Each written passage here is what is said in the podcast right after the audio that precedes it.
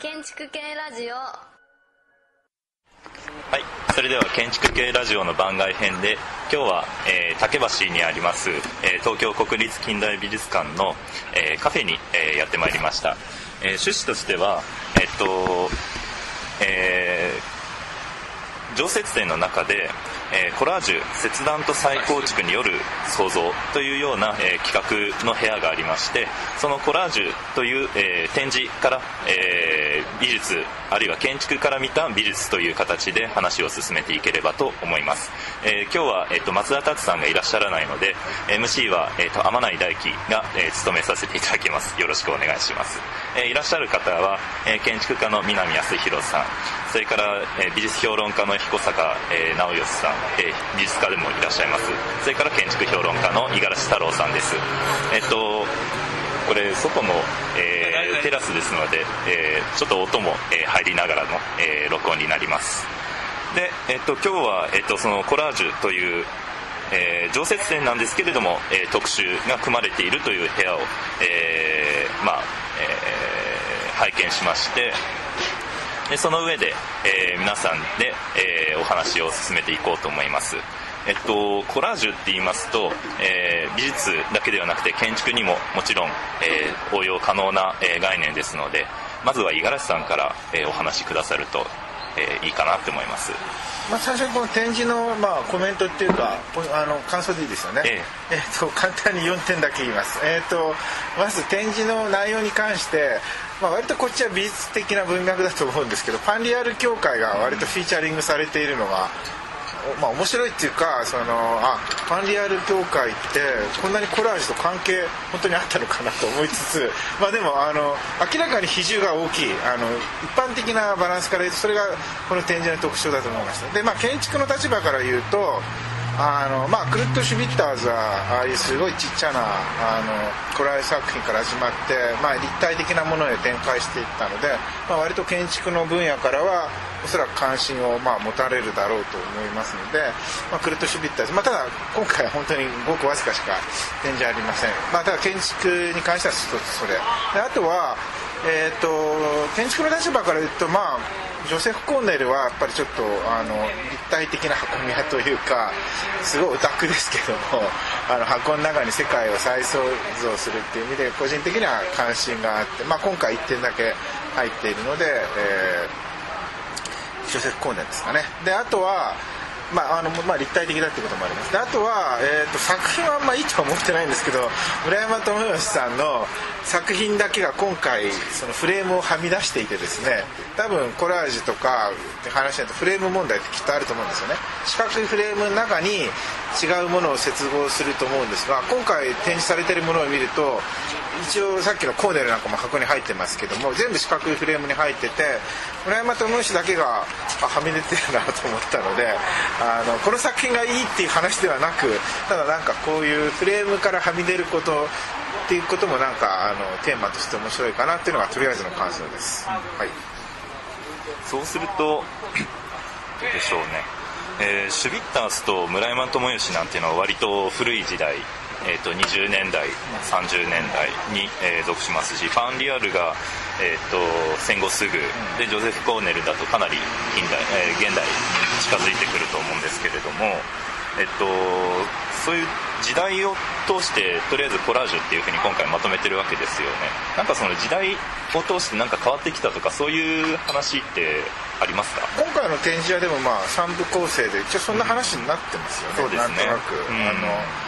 割とシュルレアリスム的な写真のあの切り張りが第一部でで第二部が戦争の衝撃みたいな感じでちょっとダダイズムとつなげながら、えーやっていてで第3部がまあもうちょっと現代のシルクスクリーン系のものまで入ってるっていうなんとなくそういう構成ですよね今回は。ですよね。まあ、あんまりこうでかい大天使ではないので十分に展開はできないから大変だろうとは思うんですけど、ははは。そうですねじゃあ南さんはそういう今今日の展示をご覧になってまず何か全体的な感想ってお持ちになりましたか？そうですね。あの今のちょっと五十嵐さんの話にも関連するんですけど、まあ、僕はあのあのなんていうかこう歴史的な系譜をあのレクチャーするっていうのはちょっとできないんですけども、まあ、あのシュビッタースは個人的には非常にまあ好きであのそれからまあそのダダイズムの系譜でいろいろと出てくる作品っていうのも、まあ、建築家でも結構好きな人が結構いると思うんですけどもぱりあのこの北脇昇さんとかそれから村山さんなんかはあのあの彦坂さんとか五十嵐さんとご一緒にやってるアートスタディーズなんかでも何とかこれまで話題に上がっているんですけどもやっぱりああやって並列して並べてみると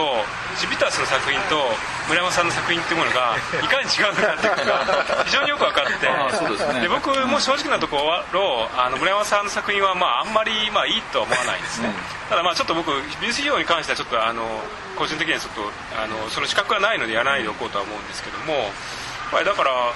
ああいう何かこう作品を並列して並べるってこと自体がつまりコラージュのコラージュというか コラージュ作品をコラージュしてるっていうことが非常になんかこうメタコラージュ的な展示になっててすごく面白かったですね。そうですね。彦坂さんはコラージュっていうものをあんまり作品の中で用いられたことはないんじゃないかと思うんですけれどもいかがですか？いやそんなことないですよ。現実にあのえー、フォトショップ使ってコラージュしてるのを随分作ってますし、あのー、まあ、物質的にも、まあ、例えば僕の作品で基本的に複合絵画なので複合絵画っていう考え方自体が、まあ、ある種のコラージュだから。年上は、うん、それこそ公共美術館はみたいなまあ公共今目の前にしてますけれども。例えばそういった彦坂さんからご覧になって歴史的にコラージュっていう手法はその20世紀以前にもあったわけですか？僕はあったと思いますね。あの一番分かりやすいところで言うとレオナダ・ヴィンチの絵っていうのはほとんどコラージュ絵画ですね。例えばどの辺が例えばモナ・リザの場合にはモナ・リザの例えば背景はああいう風景よく背景をよく見ると分かりますけど3段か4段ぐらいに風景を積んでるんですよね。決して一つの視野で見れる風景ではないですね。異なる遠近法空間をつなげるっていう形ですか？そうですね。だからあのー、あるいは、えー、題名をちゃんと覚えなきゃいけないけどあのアンナとなんとかってあのマリアのお母さんの上にマリーさんが乗っかってるやつはあの浮いたような感じになっててあれはコラージュ。だから全面的に彼のものはコラージュコラージュですね。あのだから一点投資法で書いてるっていうのは俗説でありまして非常に多視点の絵画ですね。それからあの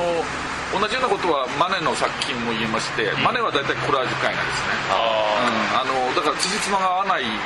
それは合わないっていうのは逆に彼にとっては重要な部分があるんですね、例えば笛吹き少年なんかですか？あれは違いますね。あれはまああの単品の仕事だけども、うん、だから例えばあのー、えー、草上の昼食っていうのがありますね、うん、あれなんかはめちゃくちゃなコラージュですね、えーえー、うん、あのー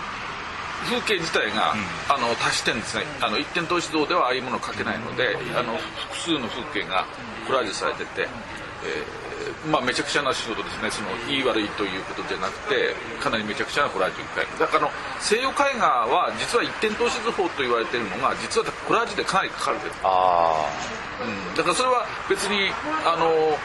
えー、誰でしたっけね。あのダ・ヴィンチじゃなくてラファエロにしてもラファエロの例えばそのえー、素敵なでが、あのあそこピエロサンピエトロ,、うん、サンピエトロ寺院に入ってる、あの大壁画っていうのはあのみんなコラージュ描いて、じゃあコラージュっていうのは、まあ、ただ、まあ、それは割とマニエリスム的なというか、あるよりこう高度なぎぎなんだメタレベルでの技術を持っていて可能なコラージュででただまあ一方でその割と今日まあ組んでるのは、まあ、一般的なコラージュでその要するにまあ技術がなくてもって言ったらあれですけどまあ、複製技術をベースにしたりとか。個々の描写の能力がなくてもまあ可能なっていうところがまあ近代的なコラージュってことなんですかね、そうでしょうね。だから今日あった中で言えばエルストの、あのえー、小口木版のコラージュとかああいうものが、まあまあ、いわゆるシューリアズムのコラージュですよね。だからシューリアズムのコラージュが、まあるまた全く違う価値観を持つっていうかあの、えーまあ、衝撃的な価値観だからそのこミシンの上でえ？手術台の上でこう盛りなさったミシンああいうことですよね。その、えーだからその中で言えば今日見た中で言えば、まあ、あの北脇の坊さんはもともとすごいなっていうのがあって、永久のものが僕初めて見まして永久ってかなりいい作家なんですが今回見たのはいわゆるコラージュで示すものというよりも具象画のコラージュを抽象にしちゃってるような、抽象性非常に高くて、まあ、ずいぶんいい作品なんで驚きましたけど、まあ、一般受けするもんではないですもんね。プロト受けするっていう意味で。そそれからさっきもその五十嵐さんがご指摘になったそのパンリアルがねあれだけ入ってるっていうのは確かにあの五十嵐さんのご指摘通りで。あと僕が感じたのはあの横尾忠則さんとか木村木村光久っていうのかなそういう獲得中さんっていうになってくると最後の方ですね、えあのまあ、僕僕の言い方になっちゃうんであれですけど、まあ見え方が変わっちゃって、その、えーこの頃僕使う言葉でそのシニフィアンとシニフィエってそのあのソシュールの概念のお流流用してですけどつまりシニフィエ的になってるっていうかどんな脳内リアリティがそのまま作品になっちゃっててあんまり物質性を持ってこないっていうそういう表現にまあだから横さんがややたらに目立つんですよねこう。あこうどういいか悪いかじゃなくて出てくるわけですけどあれはだからシニフィエ化してるっていうか、あ奈良道もそうなんですけどああいう風にこう軽くなっちゃうんですよね、だからあまあなるほどやっぱりシニフィエ化って横尾さんから始まったのかなっていうまあ横尾さんからっていうのは正確じゃないですけどあなるほどというふうには思いますああなるほど。大体展示に関しての,、うん、間もなくもなんかあの印象としてコメントはなんか僕としてですか、僕として面白かったのは、えっと、ファンリアルがもちろん一つあったのとあと印象に残ったのは不動重也さんの「秘儀」っていうタイトルの作品で文字を使って文字を組み合わせて画面の中に空間を展開していくっていうところが、えっと、面白かったですね。えっと非常に印象批評的なんですけれども、あのー平面の中にもうひたすら平面を重ね合わせるというような形の、えー画面が非常に印象深かったです展示全体としてはまあコラージュだよねっていう あの一般的なまああの教科書的とも言えるようなあの解説と、まあ、典型的な作品群っていう印象を受けました。でまあ展示の印象としては大体これぐらいで、えっと、もう時間も来てますので一旦、えー、スケラジオの前半部終わりたいと思います。どうもはいありがとうございました。